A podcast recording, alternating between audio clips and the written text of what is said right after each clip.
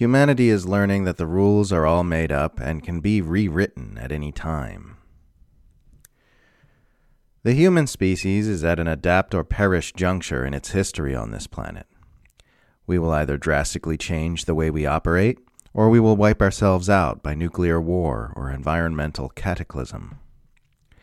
Because we've been brought to this point by our unhealthy relationship with mental narrative, the adaptation we're being challenged to make would be a collective movement into a healthy relationship with mental narrative.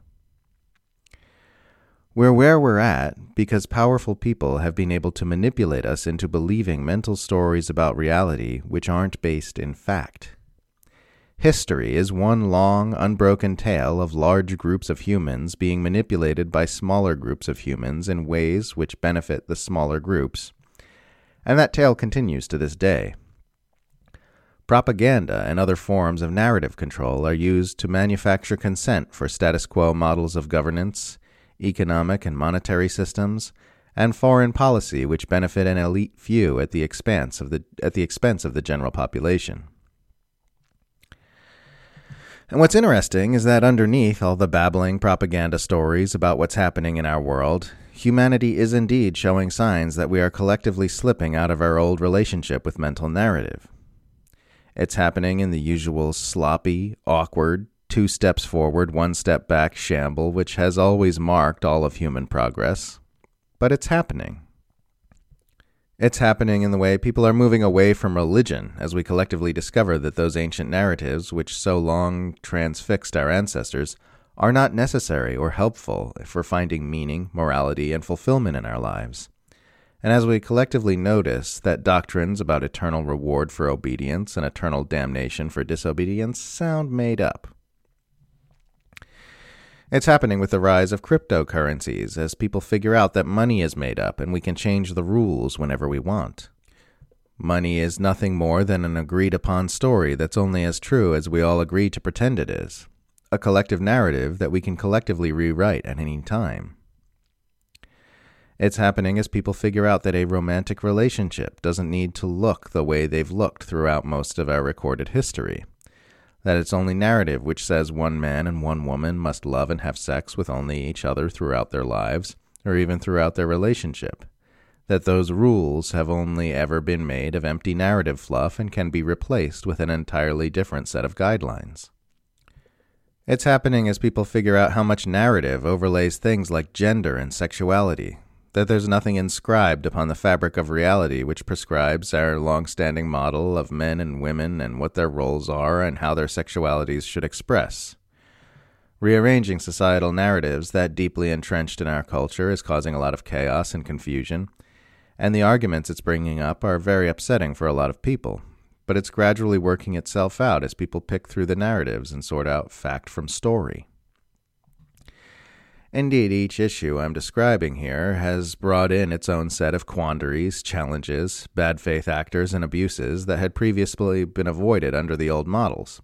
But it's not like the old models have been free from those other things either. And as we discuss, argue, push and pull and muddle our way through these obstacles with each other, we are collectively sinking into the real important insight which underlies all those more superficial areas of contention that our society is made of narrative and that we can change the rules whenever we want. We are still in the early days of this growing insight, but if you look at the conceptual rigidity we had as a society even a few decades ago around our how it is stories and our how it ought to be stories, it's clear that there's a real unraveling happening, a relaxation in our collective certainty about how the various components of our civilization are meant to look. This relaxation and unraveling is the first step in transforming into a healthy society.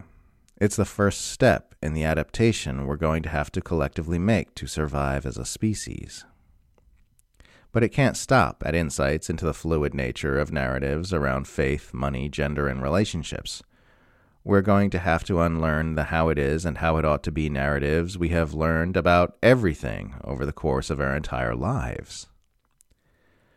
We're going to have to learn that we've been lied to since we were children about how the world works, how our government works, how our political and economic systems work. We're going to have to learn that the very building blocks of our culture are mostly made up stories from people who want to control us, and from long dead people who wanted to control our ancestors. We're going to have to learn that all the metrics by which we measured our personal success and failure and the frameworks we use to decide what our lives are about are fictions implanted in our minds by the powerful. We're going to have to learn that even our most absolutely fundamental ideas about who and what we are have been built on faulty assumptions. You can't rewrite a rule if you still believe it's written in stone.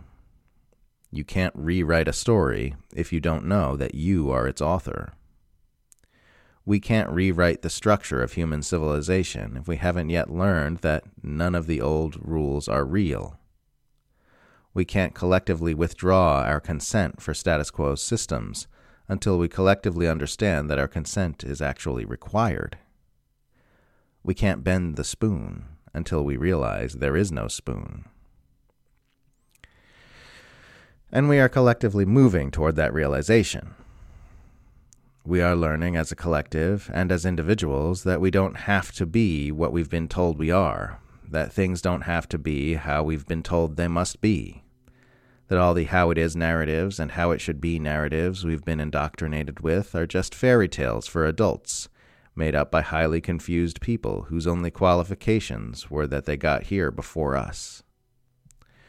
So don't worry when you see the old rigid boundaries start to blur and wobble. Don't panic when you see the old stories being met with incredulity.